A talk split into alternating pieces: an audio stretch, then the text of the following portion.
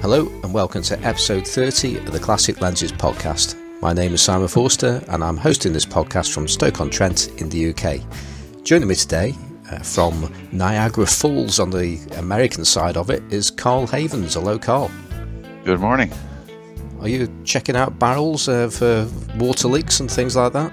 Not doing that, and I'm not really in the falls. I'm sitting in a house nearby. Oh right, right. I, I, I always had visions of you being on that boat as the uh, Maid of the Mist or something. I don't Maid do that. Mist. I've done that too many times. The point is that uh, Carl is not in Florida and he's still managing to make it onto the podcast. So that's uh, so. Thank you for that, Carl. Dedication. It certainly is. Um, and we have uh, Johnny in that's Johnny Sisson. Johnny Sisson in Chicago, Illinois. Hello, Johnny. Hello. Right. Well, this week um, we don't actually have a specific topic. We've done some quite big topics over the last few weeks, and uh, this this time we're just going to cover a, a few small things, which is also code for we're going to just wing the whole episode, um, even more than normal. Um, but bef before we uh, delve into that, um, we're going to catch up on the feedback from last week, uh, which was all about lens gas. So, uh, what do you have for us, Johnny? Okay, so gonna run through uh, some of the comments, making special note of people who uh, purchased a lens as a result of the the Lens Gas podcast, and there are there are a few in here. Um, I I mean, most notably Carl, of course, who we've now learned taking a pause on lens buying appro- means approximately 11 hours for Carl Havens. Oh, you know that's really bad, right? I did say that, yeah, you did. Yeah, we have that on record. So last evening. Yeah, I'm, I'm gonna t- I'm gonna take a break from lens buying. Next comment. Well, I got this. You know, so 11 hours. That that's how long Carl can hold out. 11 hours. but it was a good deal, and I'll sell it for more than I paid for it. I- of course you will, Carl. That's always the cover. I love that one. I do. It- Yeah, I know. That's I, I'm saying it's it's it's a great. You have like figured out exactly how you can get away with spending this money, so Pam doesn't kill you. It's amazing. That's right. All right. Um, so uh, Jimmy had some really choice comments as usual for us. Um, I, I I didn't have enough time to prepare this, but I want to do a weekly feature called uh, Jimmy D um, podcast comment poetry, where I'm just going to take lines from all his comments and make a poem. So I will work on that maybe for next time. Um, because he's got some he's got some really great lines. But but basically, uh, Jimmy, you know, tried to sort of sum everything up uh, and said we're stupid for just doing an episode about getting rid of gas because it's not possible. And um, he said that you know uh, Amon's observation that psychiatric help is the only true way to uh, to make that happen is true. I believe we are going to have someone on from the psychiatric profession in the future to talk about this very seriously, right, gentlemen? Didn't we discuss that? Maybe We- I just made that up. Um, no, no. Funny enough, we, we we did talk about it, but we ha- we haven't actually found that person yet. So um, who who knows? But hopefully, So if anyone happen, knows a psychiatrist that specializes in photography, uh, please send us an email at classiclensespodcast at gmail.com. Come on, don't I get no clapping? No, no, it's great, but we need, we need, a psychiatrist to people who who in, have that innate um, passion for buying too many of something, and then um, and then there's there's a sociological thing of social norming of people who join this group that don't really have it, but then they feel like they've got to keep up with everybody else, Right, right. and um, and that leads to the problem. That was Yeah. that was one thing I noticed because I, I, I did a little bit of research on it and I think it was I didn't do much on it. It was around about five minutes, if that. But uh, when you type in gear acquisition syndrome, the the, the the first results that I was getting were uh, people buying guitars and mus- musical items. Yeah. Um, so uh, I guess it's something that, that goes across many many hobby Yeah. areas. I guess. So we Sure. really probably could do a serious episode on that and probably find like a helpline or something to give people, maybe. I don't know. I'm- Orders hotline. Yeah. Yeah, yeah, exactly. I almost Um, I almost feel like I'm going off the subject now, off the idea. But there you go. so uh, Jimmy number two note about uh, gas episode Phil's comment about being unemployed since 2015. So uh, psychiatric help and unemployment are the only two uh, solutions apparently for gear acquisition syndrome, which may be true. We'll find out in a future episode. Um, Actually, actually, Johnny, are you going to talk about the comment that you made because it was one of the most curious, oddest posts I think I've ever seen you do. Um, you you put a list up there of um, of lenses which are gas killers. Yeah. and then, and then Oh, okay. had- Should I? You want me to explain that? or- yeah, well, I'm, I'm, you know, I think a few of us commented on it, and I don't think any of us were. Not, I think we Knew what the hell I was trying the to say? of it. Yeah, it was a case Yeah. of so uh, yeah, Okay. so yeah, gas, Well- gas killers and gas causers. Okay, and and I, I, I was thinking if that myself, I will, I will admit that when I post that, I'm like, is this going to make any sense to anybody but me? Which is, I spent most of my life thinking about that question. Um, uh, but so essentially, what I did is I, you know, I, it's not like we had time during the podcast to go through every single lens. So I, I basically um, put a, a list of lenses that I own um, that I would call gas killers, which are lenses that make me not want to buy other lenses, and then gas causers, which are basically just lenses I want. So, in other words, lenses that I own that made me say, well, I can check that one off. I don't need another lens that does this or that, right? And then lenses that I'm like, wow, I'd really like to have that lens. Now, I will. I should also say my gas causers. They're lenses I would like to have. It doesn't mean they're lenses that I'm actively trying to acquire. And actually, there's probably about 25 lenses on that list here on gas causers of various mounts. And I'm not actually actively seeking any of them. If one kind of were to come my way really cheap, I'd probably get it, but I'm not I'm not really actively shopping for them. Um, but my gas got my my my gas killers, I mean, I just tried to go, you know, by focal length and by mount. So I have, you know, a bunch of lenses for, you know, LTM lenses, I've got some SLR lenses. I've got some other things on there. So, so I guess my thought was, hey, you know, if, let's say I'm looking for a 35 millimeter lens for, you know, it, like a thread mount.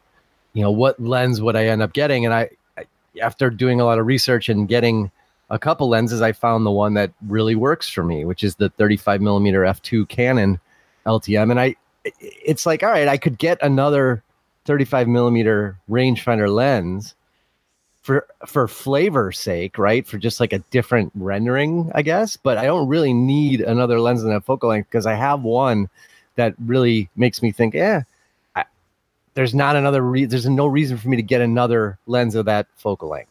So that was kind of my idea, and I, you know, the lenses I listed are lenses that I own. Um, in the in those focal lengths and also multiple apertures because you know maybe you need a 51.4 and a 51.8 so which 1.4 or which 1.8 would you get?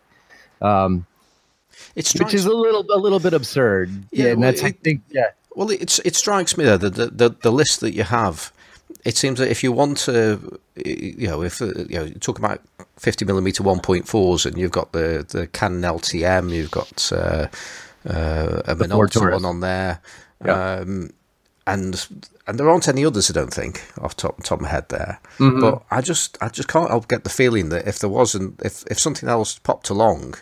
Um, the other ones that are gas killers would still remain, but you would just insert another section to say it's now a gas causer uh, because it's just slightly different. well and funny you should say that because i did that right below my gas killers so i have my my rangefinder ltm gas causers which you know so i have in my gas killers i have one two three four 50 millimeter lenses.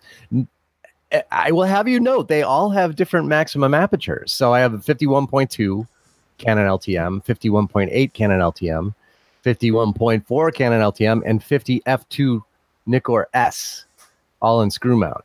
So it, you know different different maximum apertures and uh, about all the same focal length. But then you know further down the list i i have on my gas causers i have a 51.5 zeiss Sonnar now i don't have i don't have a 1.5 Sonnar in that mount so you could say it's a gap to be filled but i've also kind of determined i don't ne- necessarily think i need that lens in ltm because I have it in a different mount and I'm fine with that. Um, but there is another lens on that list. There's the 50 millimeter f2 Topcor, which um, I'm interested in. And when I, I recently got the 50 F2 Nikkor S, I thought about getting the Topcor, but the Nikkor is a Sonnar and the Topcor is basically a double Gauss. So I, I was thinking about what I really needed in that um, in 50 millimeter, and I don't really need uh, a Sonnar or I'm sorry, a, a double Gauss because I've got that covered at 51.8. So my thought was, well, if I'm going to get another 50 millimeter lens, it's going to be an f2 Sonnar because I don't actually have that in 50 millimeters. So, so what, you, yeah, well, you, you can just you just go around in circles. It does sound like yeah, basically, yeah. But I, I note that the I can't see a single Tessar on there. So what what, what why is that? Oh, who needs a Tessar? I don't know. so true, Simon. This is true. Now, if I was, if I if I had extended this list to say four by five, yeah, you know, view okay. camera, I would have definitely have like a three hundred a three hundred millimeter Tessar on there. But I don't particularly feel like if I have, you know, a fifty one eight that I really need a fifty two eight Tessar in any mount you know i mean i have point and shoot cameras that have that lens and that's kind of more than enough. That I, there's just other lenses that do more more for me, I guess, than a Tessar is going to do on 35 millimeter. So there, I've just, I've just, I, I've just, after how many years have we been debating this, Simon? I've just completely capitulated yeah. to the Simon Forster uh, Tessar lens uh, hate hatred, and and admitted they're completely worthless on 35 millimeter format. Congratulations, Simon! I f- I feel... Episode 30. You are the you are the winner. Vindic- vindicated. I, I, you guys are gonna play that whole section back to me at when you come visit me in the in the padded room with the straight jacket on. And gonna be like, we knew Johnny was losing it when he started going in circles about lens gas killers and gas causers. No, we already knew. Yeah, yeah. yeah. You just wanted proof. You just wanted to get it on tape. So, so what else? What else have we got from last week? Oh, uh, we have. Uh, let's see. We also have. Um, uh, Steve Purdell said. Uh, oh, oh, I know. I was going to mention about Steve Purdell. He posted um, the whole Ring of Fire flare thing came yeah. up during the podcast, and he posted a really nice image with that Ring of Fire flare. Um, I'm not. Sure, do you guys recall what lens he used? I don't know that he mentioned it. I he I know he did somewhere. I just didn't see it.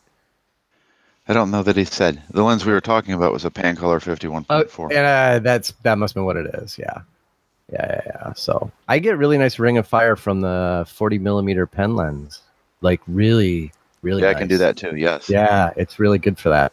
So anyway, he posted that, which was nice. Um, our our good buddy Eric Koss said uh, as for gas stoppers, I think they are the.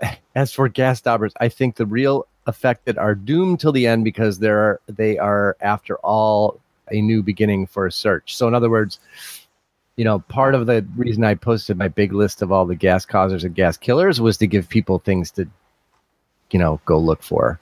And I think that's what Eric kind of means is that every time you learn about a new lens, now you you you're starting a new search for that lens, which I think is a lot of truth to that. Yep. Uh, let's see. Um, Steve Newall, which he does as N E W space A L L. Um, Facebook pseudonym there. I'm thinking. Uh, says he got got off the podcast uh, to.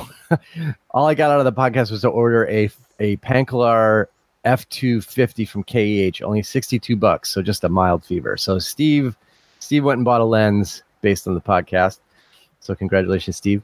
Um, let's see, Jason Elias. Oh yeah, this is a good one. He uh, he mentioned uh, Tri-Elmar, um, uh, and he he mentioned what did he say about that? Uh, poor man's compromise starts a cycle again.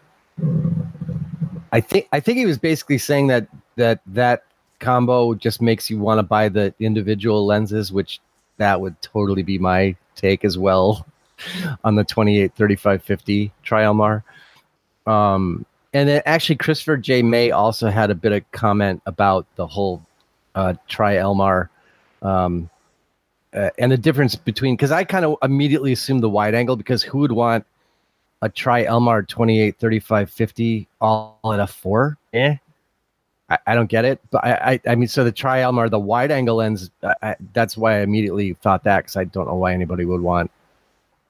Anyway, I don't, I don't get it. But he, he sort of, he posted some links to um, both versions of the Tri Elmar because there are in fact two lenses of that variety that cover different focal lengths. Um, another one, good comment came from Christopher May, uh, talking about now. Here's here's a lens that uh, if you don't know about it, is going to get the gas going. Um, is the 43 millimeter f 1.9 Pentax L in Leica LTM, which is indeed a, a very pricey and rare lens. They only made that one for, I think it was like a limited run. They made it. Um, Timmy Timmy uh, Gaslander said he listened to the pod, pod. He says he listened to the uh, episode in the car on the way to buy more lenses. Well done, excellent. Uh, and then Rakesh Nar said, um, I haven't looked for any lenses yet, but heard the best phrase ever, and I'm about to order this T-shirt. And he posted a photo of his design for the Rabid Acquisition Monkey T-shirt. Which, if you haven't seen that, I think he should honestly, he should legitimately start selling those because he'd probably sell a bajillion of them and we could put like the photography or we could put like the podcast logo on there or something with it. That that could be like the official thing. But then we'd have to give uh, royalties over to Jeremy, wouldn't we? Well, Because he actually coined the phrase, right? yeah, yeah. I was, I was just thinking though. Um, I thought you, were, I thought when you talk about royalties, there, I thought you were talking about the photograph actually, rather than the uh, the, the phrase. So, uh, Oh, well, so where did the photograph come from? I thought that was just no, like some sort no, of. no, no. No that that came from Rakesh. Rakesh uh, Oh, dug he- that photograph out, and uh, it But was- did he just find that photo somewhere? I'm It, saying it did, looks yeah. like yeah. I mean, I, I I loved that so much. I went out to try and find it myself and made it my profile picture. Um, so you found it too because it looks like an old '60s yeah, photo of yeah, you know. it, it is, and um, and as far as I could tell, it it's uh, it looks like it's royalty free as well. Was it? Uh, f- Ah. From what I- from what I could see, at least the photograph appeared to be royalty free. So, uh, so we really should be making T-shirts with that. yeah, Yeah, that, or- that, that original. T- and photo, right? yeah. yeah, the original T-shirt you'll never find. It's very rare. There are only three made.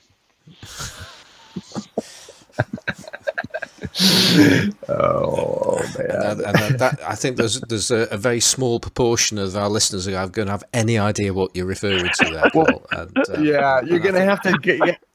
Well, you know what? We might have to make. We might have to put the photo, the rabbit acquisition monkey thing. We might have to use that in the cover this week so people know what the hell we're talking about. Yeah, no, I, Um, no, I think it's it's it's Cole's uh, three three lenses made uh, comment, um, th- th- which is Yes. referring to a uh, a post on uh, the photography classes lenses like, like yesterday, which Oh, uh, yeah. which which went bad. Um, but the uh, the actual uh, most of the things that uh, went bad are, are no longer there, so nobody can find them. So it's uh, but we're moving on. We're not going to dwell. Okay, on that. okay. All right, Okay. Okay. Yeah. Yeah, all right. And then, so, and then Nigel Cliff. I want to end. Let's end with uh, Ni- Nigel Cliff because I think he he kind of sums brings it all back to Jimmy's original comment that there is no cure. Um, he said, "I was fine until the comment about gap filling. I have 12 millimeter, 17, 19, 24, 28, 35." 50, 55, 58, 100, 135, and 200. And I'm thinking, what about 80 and 90 or 150 and 180? So there you go. We're all screwed. That's that's the takeaway from the gas episode, folks. I was, I was going to say, I did give Nigel some advice on that, um, on his on his gap filling there. Um, Oh, did you? I did, yeah, um, because uh, I, I mean, I, I said there, I, I see a chronic lack of lenses there. Um, and uh, he needs a Soviet 52, a Konica 57, a Biotar 58. Oh, yeah. He's very short on 80 to 90 millimeter lenses. Uh, he could do with a couple of 105 millimeter lenses. And at the time when he first posted it, um, he'd, uh, he just said 150 millimeter, and, and Yeah. as opposed to 100, 150, 180. But uh, he added the 180, and uh, while I was typing, uh, was Yes. as soon as I saw that, I had to get onto that immediately to to help him. Um, Yeah, I see that now. And and actually, the lens I just mentioned by Christopher May's comment, the 43 Yes. millimeter 1.9, it was the final comment in that run there. So yeah, good good stuff. Yeah. Yeah. Yeah. Okay. Well, thanks for comments, everyone. Um, man, we that's actually you know that was a big. I mean, we we top lined them, but there were like just if you look at comment count, there were 81 comments on this episode, which I think is a more on the larger side of comments that we usually get for an episode. So Yeah. very interesting. Yeah. Before we move on to other things, there's, we, were, we were chatting earlier um, about an observation that you made when you were just uh, look, looking through uh, uh, the the page for, for your feedback section. Oh, sure. Yeah, yeah. So I mean, I just you know, I try to in my my three to five minutes of research I do before each episode. I you know I look at the comments from the last episode and just kind of scroll through and see if anything you know just sort of jumps out and what things have been notable from the the past you know week or so in the group.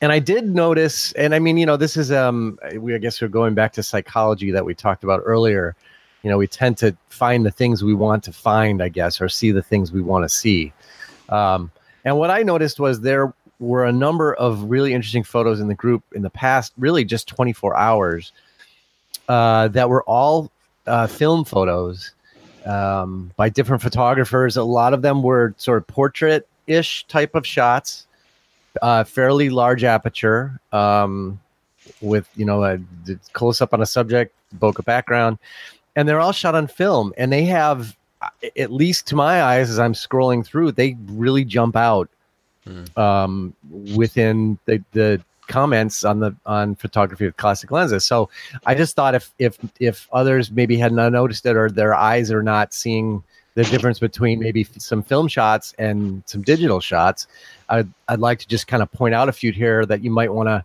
you know use the search function where you can search you know search this group which I think is on the what the left hand side of the screen in Facebook, and you you you should be able to find these right away. So uh, Cheyenne Morrison had let's see one two three recent posts that he made with um, uh, photos with different lenses. One is one is Naomi at the waterfall, which he shot with a uh, uh, Carl Zeiss Biotar, so a 58 f2 and shot on a Contax D. So he's going original old school um, lens and camera from about 1954 that he he shot on Agfa CT, um, and has really nice character. So I would I would look for that one. Uh, he also has another of um, I probably shot. I'm guessing the same, you know, session roll of film of his daughter um, uh, with a Zeiss Ikon uh, Symbolica camera. So no, I guess different, two different cameras.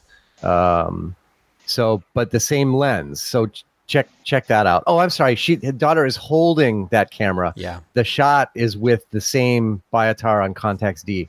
So I would say check both of those out. And then he has another set of shots with the same Biotar that he did of um, some cosplay folks um, that he shot as Minolta X700. So th- there's three examples there of photos on um, two different film stocks that are I, I I would to my eyes have a very different look than a lot of the other shots on the page um, and then brian grossman he uh, posted a shot with his canon fl 58 1.2 um, which is also a i believe that one's a black and white uh, portrait that has a really tremendous look to it um, and then two more we have sergio Actually, Uh, if we uh, just just yeah. if we can just stay on the uh, the Brian Sure. Grossman shot there, um, Yeah.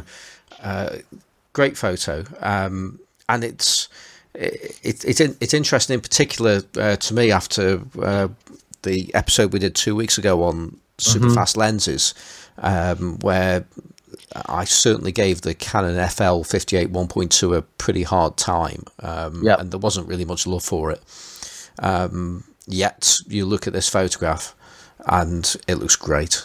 Um, Yep. So, I mean, you've mentioned it a few times about the difference between the original, uh, well, what the lenses were designed to perform with. In this case, was obviously a, Yeah. a film lens, as are most of the lenses that we use.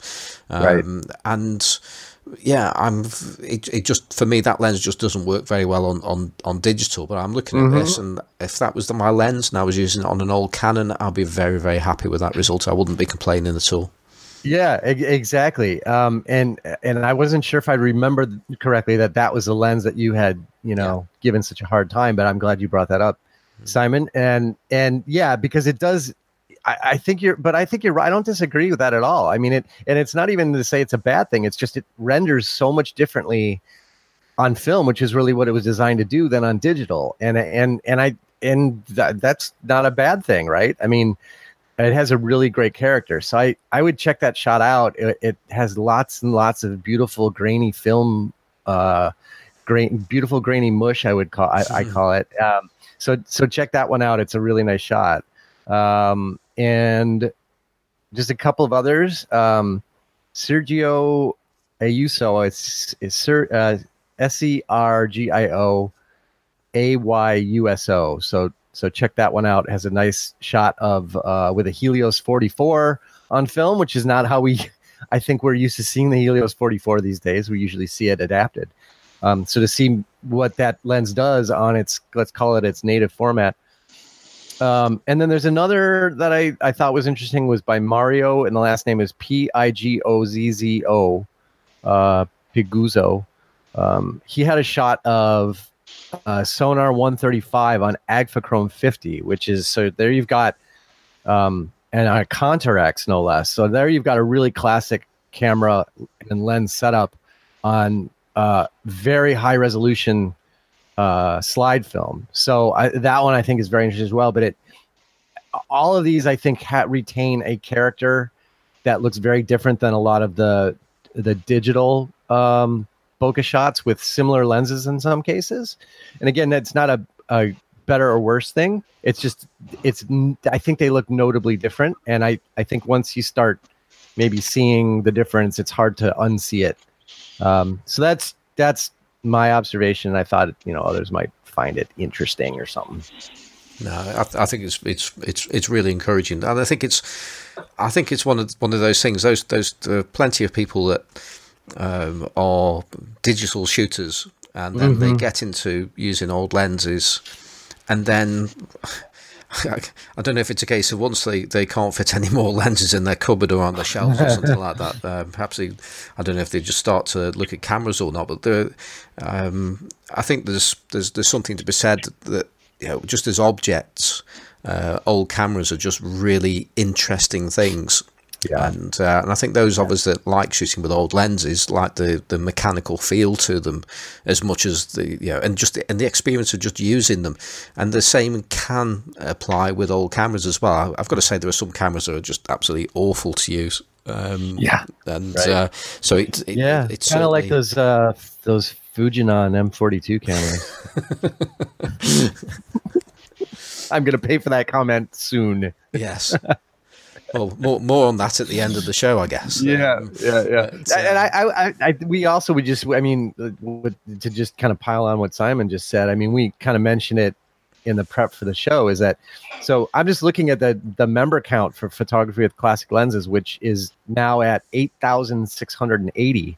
Um, and uh, I, I, it seems to me that as the group grows larger, I mean, we do you know it's just a numbers game or whatever but i feel like we're seeing more shots on film in in the in the group photo you know in the posts and everything. And i think that's just because we have a you know a larger audience so you're going to get by default more people using more types of cameras. And i it but i i feel like we're seeing more of that and i i feel like the look is just so different that it's it's really notable in the in the group you know I, I actually think that's I actually think that's something that the, the podcast has helped with that as well because I think yeah, a lot maybe, of huh? people have um, that are analog shooters uh, listen mm-hmm. to the podcast and uh, have come across and uh, joined joined the group as well.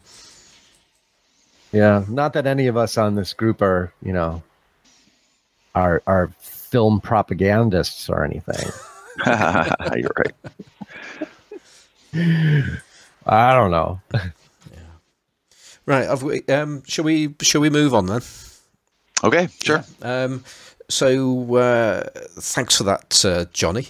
Um, Yeah, sure. And we're going to move over to to Carl now because uh, talking of film, um, you've been uh, having some experiences with a with a camera that's on loan to you. Uh, do you want to tell us a bit more about that? Yeah, sure. So I'm on holiday up here in Niagara Falls. My sister got married, and um, when my brother heard that we were coming up, he said, "I'd really like to shoot that Leica 3A camera that I have." And I said, "Yeah, sure. I'll, I'll bring it along with a lens on it." And they said, um, "And when you have it, I'll, I, uh, maybe I can borrow your Voigtlander Bessa R4M, which he had gotten in January." And so we swapped cameras, and um, it was a total screw up for me early on. Well, first of all, I love the camera. I, th- I think it's fantastic. And Johnny, I, we were talking earlier about this, about metal and plastic. I mean, this is a solid camera. The top, the whole top part is metal. The bottom plate Well, is metal. It Um, looks like it's metal. The Sorry. door is. It looks like it's metal. I don't know. It's a pretty good imitation then. Okay, felt feels good in my hands. I like the weight, and so it's a Bessa, and it has a Nokton 40 millimeter f1.4 Voigtlander lens on it, and um, super easy to load compared to loading that old Leica camera. Super easy to shoot compared to the old Leica camera. Has a nice LED metering in it, and um, and I screwed up two rolls of film by being an idiot um, with an easy to use camera. So um, let's see, I started off, well, loaded it up easily, um, went out and was uh, shooting the first roll of film. And um, about partway through, I thought, well, I'm carrying it in and out of the car. I need to put the lens cap on because I don't want anything to happen to that lens. And then I got to a really cool place with some sailboats and shot about six images with the lens cap on. The and and I didn't notice it. That, and you know, at the time, I was thinking, "Wow, this is great." You know, the lights ex- just the same here as it was at the last place because every shot is right on. You know, the the, the, the if you have the ca- so if you have the cap on, it doesn't warn you. The metering shows you that that is perfect instead of so instead of saying there's something wrong. You didn't. You And didn't. so- you didn't do any compensation while you had the while they had the cap on, do you? Just for backlighting situations as well. so then I realized that I went back there again, and um, so that was a that was quite a that was quite a few shots. and the ones I shot earlier in the day were of things where I was just trying to get the feel for the camera, and they weren't exciting things.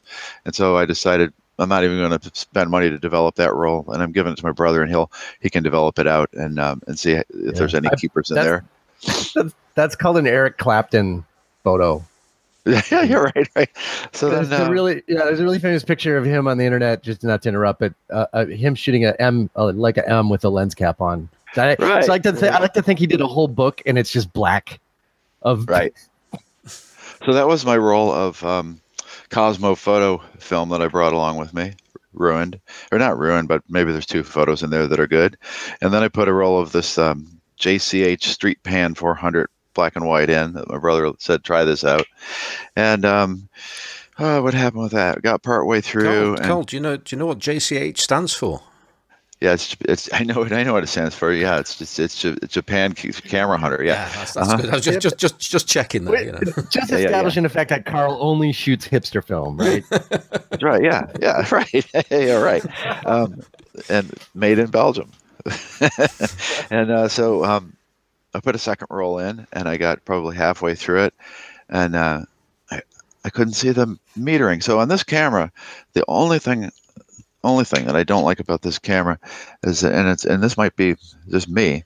Um, so to see that there's LED metering in it, and you push the shutter release halfway down, and uh, you'll see if it's perfect, uh, a red circle at the at the bottom of the of the view, um, or or you'll see a plus or a minus number, and then you just change the aperture or the shutter speed to get it um, to where you want it to be. And I, I was I was trying to shoot them a half stop overexposed, even though Johnny said it didn't need to do that on this camera. But um, so I got to a certain point and I couldn't see the freaking metering thing. So you got to look at just the right angle to see that. I mean, if your eyes off to the left or right, with me anyway, I can't see the LEDs, and um, and I hadn't realized it until then that that was the case, and uh, I thought the battery was dead. So then um, I thought, well, I'll just guess and I'll just bracket a couple of shots, and I did that, and uh, and then the th- third one, it's I couldn't cock the the, the, the I couldn't cock the camera. And then I looked down and I and, and I had inadvertently popped up the rewind tab on the rewind dial, and it was stuck against the body of the camera. And so then, in order to get that right, I had to. There's a little lever that you have to flip in order to pull that rewind thing up. And when I flipped that, I heard this noise inside of the camera, and I have no idea what happened, and I just said, "Oh, screw this," you know. So, and that's so that's another roll of film that's sitting here waiting for my brother um, to take back. But the good news is, yesterday I took it out and I shot two rolls of really cool street photos, one in Buffalo, one in some industrial sites here in Niagara Falls, and I think those are going to be fine. That's my story with doing dumbass things. Well, just just No, uh, yeah, yeah, yeah, yeah. uh, just just been uh, talking about rangefinder cameras there. Um, and this actually, this, I've sort of alluded to this um, uh, previously when I say that some cameras are just great to use and some aren't great to use. And I think it's important for a film camera to be great to use. And I think it's even more important for a rangefinder camera to be great to use because for me, a rangefinder camera, and this is where I have a bit of trouble with rangefinder cameras, uh, a rangefinder camera has to be great to use because you, you're, you're using what are generally really great lenses and Yeah. you have n- other than focusing with them and changing the aperture you don't really know exactly what you're getting and you're certainly Yeah. not going to see the character of the of the shot while you're shooting through it in the in the way that you would do if you were using a, a, a adapted to digital or you were shooting on a on a on SLR and I just find that really frustrating really Especially So I have you, this- you, you've been using yeah. a, forty mil a forty mil Nokton one point four, and I'm thinking, what a great lens! And I think, you know, what do you think of it, Carl? And, and actually, you haven't you haven't got a clue. You don't know. Well, not till I see the not till I see the results when the film's developed. But um, I had a blast yesterday. I shot in the morning for a couple hours, and I shot in the afternoon, and it was just it was just effortless walking around downtown Buffalo. They've got really nice old architecture from the 50s and 60s, big tall skyscrapers and things, and um, well, not not by today's standards. And um, I shot off a roll of 36 exposures in a short amount of time with doing nothing but walking around at f8 and um, and just uh, changing the shutter speed once in a while. And and I think they're going to be perfect. But there are a couple of little things on here that are oddities, and you know, and one of them is having a 40 mil lens on this camera is a little bit weird because there's no way to have a 40 mil millimeter frame line. You, you can get a 35 millimeter frame line. So uh, you're, al- I was so I was even that yesterday. Well, I was shooting buildings and things downtown Buffalo, having to guess what's going to be in the picture because it's not 35. It's somewhere outside of, it's somewhere inside of the 35. But where is it? I don't know. And um, so I, so that was one thing. And the other thing is, um, it's pretty easy to by mistake if you're if you're not it, just to, to change the frame line dial on the top of the camera because it's not real tight. So you can just Mhm. hit it and end up having it all the way over to 25 and 50 and not know that you did it. Um, Mhm. and and it's and it's it's real easy to to have your finger put that rewind lever up just the tiniest little bit. Um, I mean, it's like there's there's no resistance at all for that little tab to go up, and then um, and if it's up just the smallest amount, as soon as it turns around to a point where it's at the camera body, it sticks, and and you cannot you cannot push it back down and get it to keep going. It's stuck against the camera body, and um, so you know those little things, and the and the LED was my biggest thing, and and I will say even yesterday there were a number of times where I ju- I just couldn't see the LEDs, and, and maybe it's my eyes and and the way I look into the camera, but I, I couldn't see the freaking things, and and I had to come into the car one time because I thought the battery's dead, and and, uh, and and and look at it and look, and then I found it, and then I don't, I don't know, so. I'm not. su- I, I'm not sure that I would buy it. But it's So, gone. do we want to pile on the Bessa? yeah, sure. Go ahead. Yeah.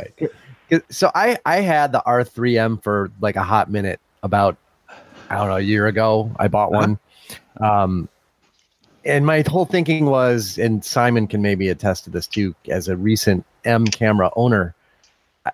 Note that I said owner, not shooter. Um, Yeah. right. It looks so nice. it just looks so nice though, right? Yeah. So I, I, I so my thought was, all right, you know what? I'll get a. I, if I get an M camera, it makes the most sense because then if I buy LTM lenses, I can use them on the camera. If I get M lenses, I can use them on the camera. Like I'm ever gonna be able to afford M lenses. But my I'm just you know I'm thinking outside the box here, long term.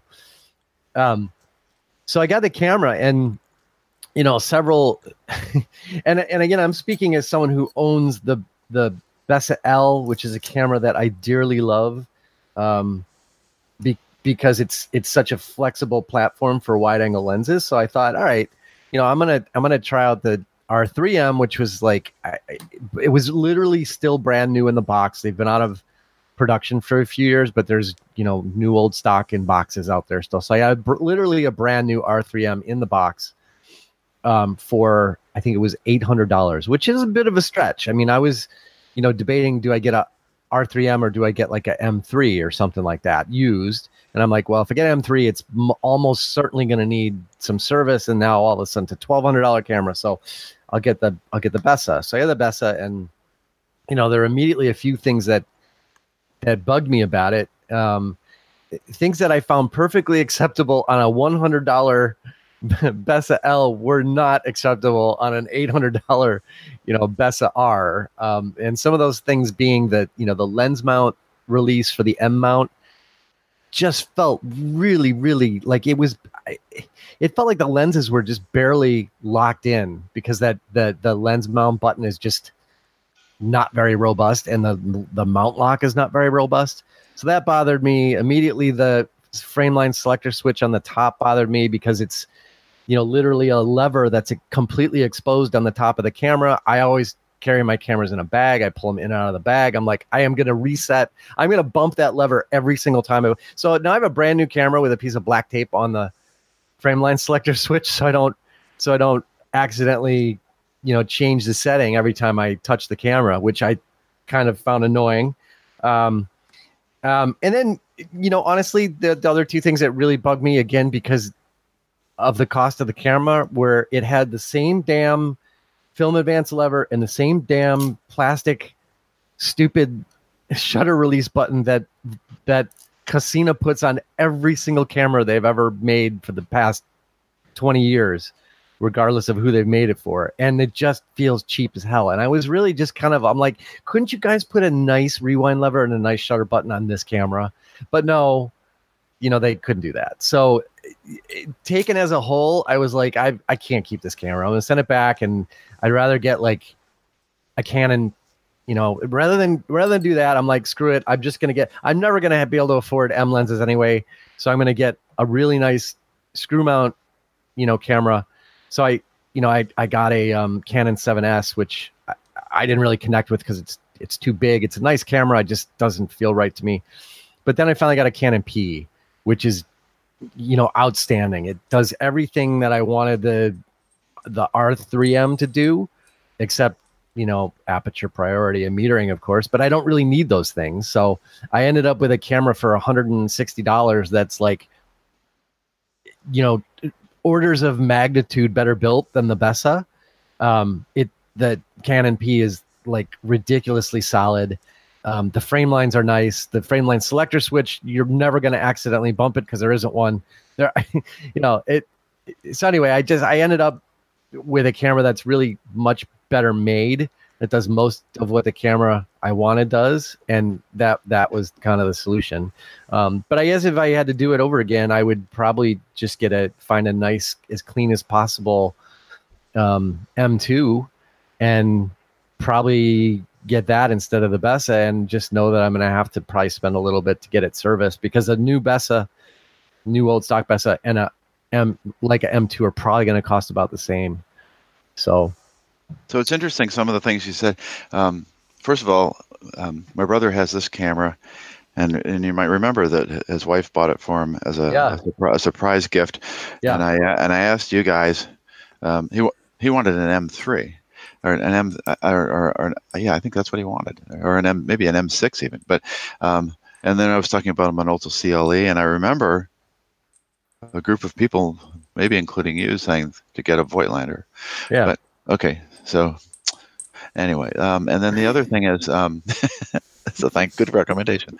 Um, and now, um, he has a lot of cameras. He, I mean, he has a Canon P, he has a Canon 4SB, he has um, a, a bunch of um, Petris now, including that little half frame Petri. Mhm. He's, he he has a um, uh, uh, and and he shoots almost exclusively. I th- it seems the 4SB. It's the Mm. camera that he's Mhm. shooting more than any of the other cameras, and and uh, and a and a half and a uh, medium format um, Yashica that he has. He's been shooting that too. Yeah. But um, I think he said that in, since he got this camera in January, he has shot two or three rolls of film through it. Yeah. I, I like. I mean, I, th- I think it's. I think it's. I think it's. I like fine. yeah. It's a nice camera. It's just it literally I felt it's like one of those things where I guess people who buy cars probably feel this way. I don't know. I don't know anything about cars. I don't like cars, whatever. But uh, it, to me, I was like, all I could think about when I was using the camera is I'm pissed that it doesn't feel like an eight hundred dollar camera should. That was it. That I mean, it's a really nice camera. It just annoyed me that Yeah. it didn't to me feel like an eight hundred dollar. Ca- if somebody gave me one, I would probably use it every single day. But Simon, Simon asked about the lens, and so Simon, um, I don't know what the photos will look like. I, get, I think they'll be really good. The, um, the, there was one thing that annoyed me, and that was uh, all the time I was shooting, I was wishing that the lens was a wider angle lens. For the kind of pho- photos that I was taking, I would have loved to have had a 21 millimeter or a 28 millimeter lens, not a 40. I felt really constrained. But you know, I, I was down in a city trying to shoot uh, urban scape kind of photos, and so uh, that's the deal with that. Did you? I, I, I'm guessing then you, you didn't have the time or the opportunity to try it out on, on a digital camera then, while you were there. I don't have an adapt. I don't have a. I don't have the my adapt an adapter Ah, with me yeah. to do it. Yeah, that's in the mail. Oh, and hey, so my adapter has arrived at home for the our seven artisans, and the seven artisans 1.1 is in New York City now. Oh, excellent! How about that? It's made it here from China. Yeah, but it, and I was worried when they said October 3rd. So maybe it's better to buy them from Hamish Gill and get them quicker than buying them from China. I don't know. I was going to say you you were in uh, well you were in uh, Niagara Falls because of a, a wedding. Is that right? Yeah, so my sister was married, and um, she didn't get a professional photographer because she knew that there were at least three people there that could shoot images, and between the three of us, we'd be able to get off of the number that would be okay. And um, so I, I shot two, 220 photos at the wedding, including group photos and things like that. And I went through, and there, there's 50 that turned out really nice. So she has at least 50. I haven't gone through all of them, but there's 50 that are really good.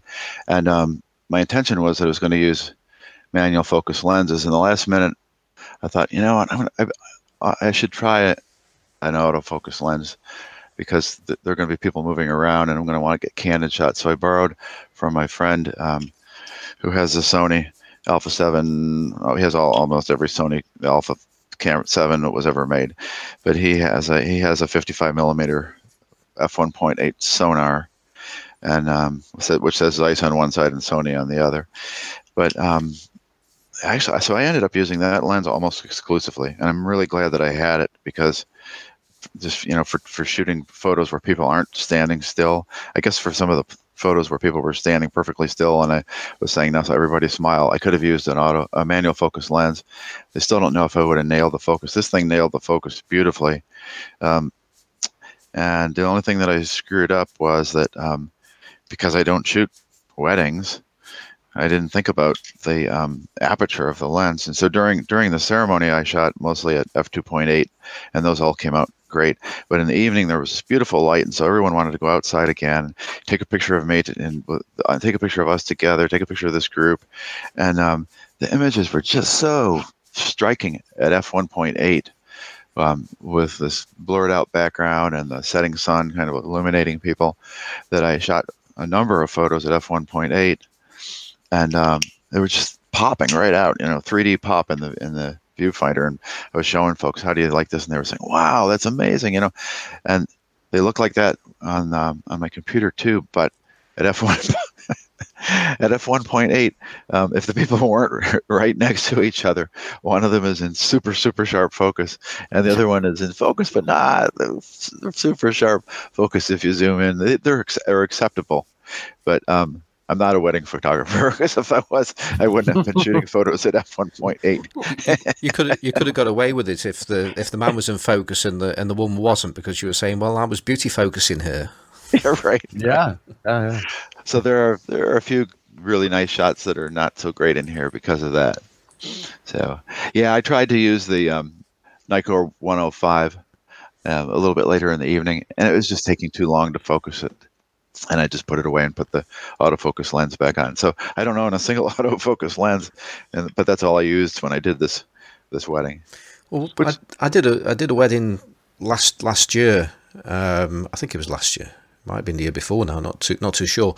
And I, I did that with um, two systems. I I'm not even sure if I spoke about this on the podcast or not, but I did it with two systems. Uh, one with an Olympus EM1 and a 12 to 40 uh, zoom, uh, a, yeah. a, a, nice one. So that in full yeah. frame terms, that's a um, 24 to 80 uh, yeah. zoom, and uh, and then for all the out, outdoor shots, I used uh, my Samyang uh, 135 f2, and it was it was a case of there were some shots that just suited the longer focal length, and that was one reason why I was doing it. But I found myself um, taking the vast majority of the shots with that uh, with that Samyang, um, including some of the some candid shots as well. And it's interesting now you you struggled a little bit with that um, with with the Nikkor, the 105 2.5, um, which and yeah, I, I, th- I think the reason why I had more success with, with, with the Samyang was because it's an extremely sharp lens.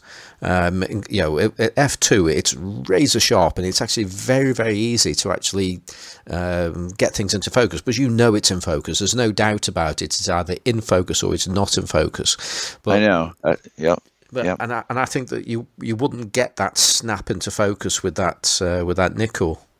No, it doesn't have that characteristic at all.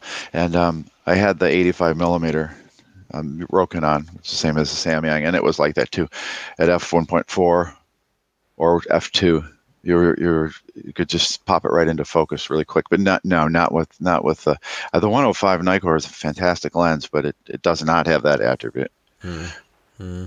I mean, another um, another lens I picked up relatively recently is the Canon FD uh, 135 f2.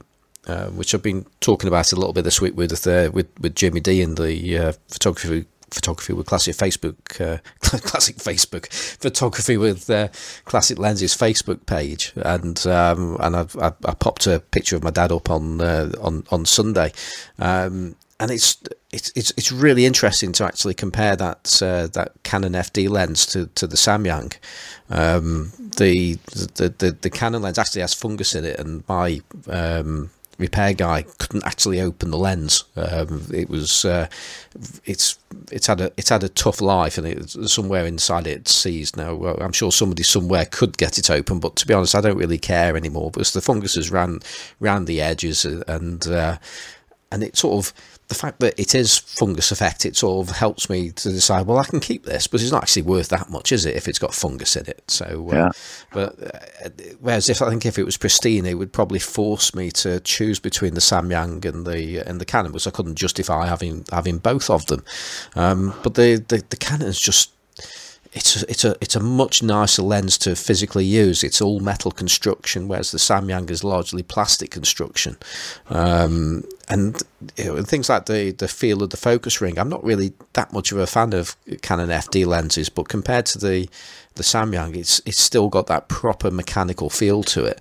Um, but the the lens itself is, despite you know, a bit of fungus around the edges, and despite the fact that it's probably a good 30 years old or something like that, it's still a really sharp lens wide open, and uh, it just gives a, a really, really good look, and, and it's different. It gives a different look to the Samyang. The Samyang is clearly uh, a modern lens with a with a modern look, whereas the uh, the the Canon is a sharp lens that just has that.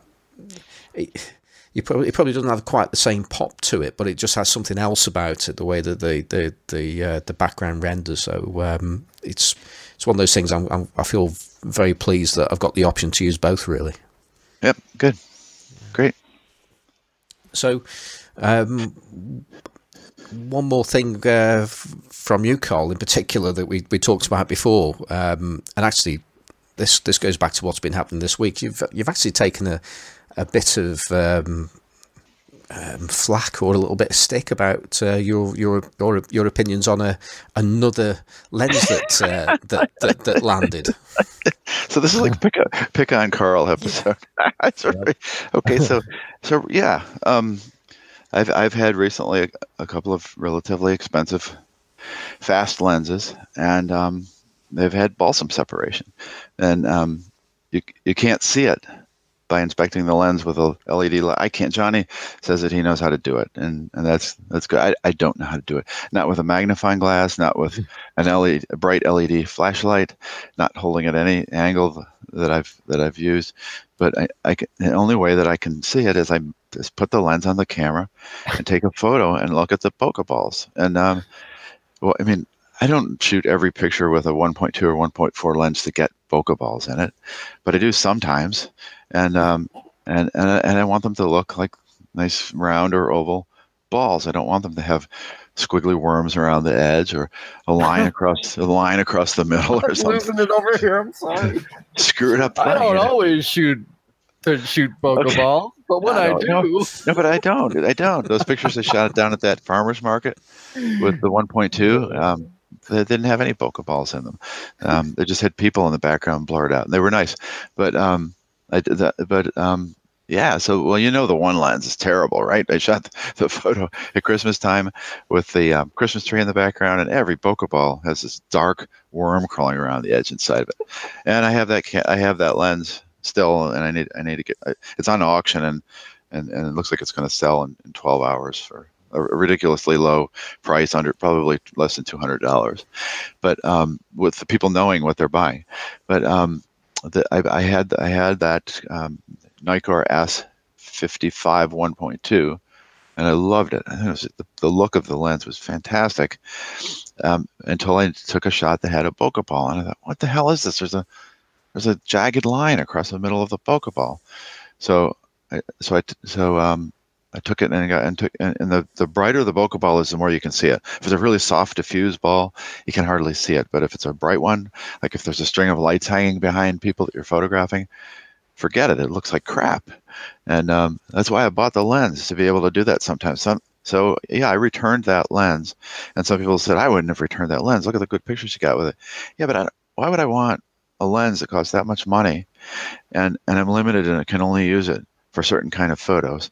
And then if I want to shoot a photo like that, I have to take a different lens out. I mean, that would annoy the hell out of me.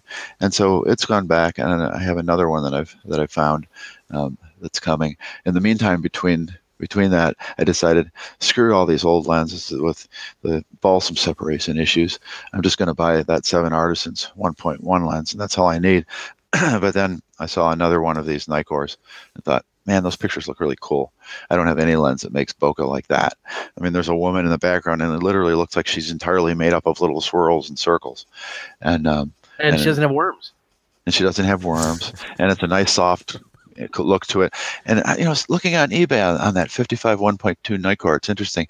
There's some that look like they have no um, coating on them at all, and they're, they're the old ones. And there's some that have an amber almost red looking coating on them.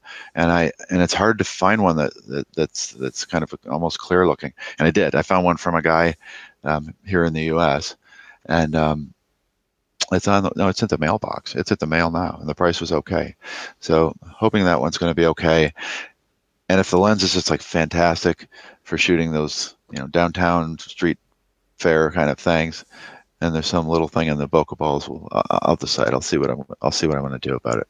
But I, I if I, my my thought is if if you know, and you know, if you, if you don't care, don't do it. But if I if I was if when I buy fast lenses, or I know that sometimes I want bokeh balls in the photos, I'm gonna I'm gonna do a test every damn time I get the lens, and that is I'm gonna take a, a an out of focus photo of um, what this works great. Our, our coffee pot has an LED clock on it, and I can just get up and take an out of focus shot, and I can see right away whether it's a screwed up image or not. And um, if it is, I don't want it. The lens is going to go back. So pixel so, peeping, I don't know. Being too selective, I don't know. But that's that's what I'm going to well, do. Well, my Nikkor, my my Nikkor, one AIS Nikkor that I've been using this week is my standard, and it's it's perfect. So So, uh, so you, you, what you're saying is when you get a, a big aperture lens like that, you should always inspect your balls for worms. right, right, Carl. That's exactly right. All right, there you Or have ti- it. or- and ticks and other things like that too. While you're at it. Right. Well, um, I, I know, Cole. Uh, you, uh, you you need to be going soon, and I think that's. Yeah, uh, yeah. I think on that, that again that uh, that worm bombshell is probably a, a, a good time to actually end the podcast, which is also going to be our first hour-long or there or thereabouts podcast that we've uh, managed to do for quite a long time, because that was actually the stated aim of how long our podcasts were going to be, but they seem to go on forever. So No one uh, swore either. There was no swearing. no in the whole swearing. No, no. What, what the? Nice, nicely done, Carl. Are you proud of yourself?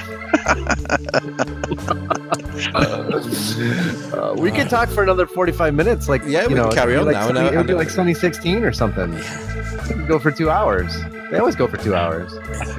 Yeah. Well, well, this this this bastard camera. Well, well, Carl, Okay. Uh, do you want to um, tell us uh, how we can uh, keep up with Yeah, you sure. on social media, and uh, then if you have to run away, you can you can you can run Okay. away there. Yeah, yeah, sure. So on, on the Facebook page, Photography with Classic Lenses, on um, Flickr, and on Instagram, it's just my name. And I, th- I don't I don't know if it matters how you type it. Um, it's spelled it's my regular, you know, Carl with a K, H with Havens for Flickr, and then on Instagram, it's um, it's all under under um, on lowercase, and there's an underscore in between the two. And how about you, Johnny? Oh, you can find me uh, uh, trolling the Photography with Classic Lenses Facebook page, making comments about Sony cameras. Um, you can you can find me on Instagram uh, at at Sisson Photography, and you can find me uh, every day but Monday when I'm here doing the podcast. You can you can find me other, other days at work at Central Camera Company in Chicago. Well, that's that's the point. Next Monday, we're going to be recording the podcast, and after we've done the podcast, um, you're going to be doing something later on in that on that day as well, aren't you?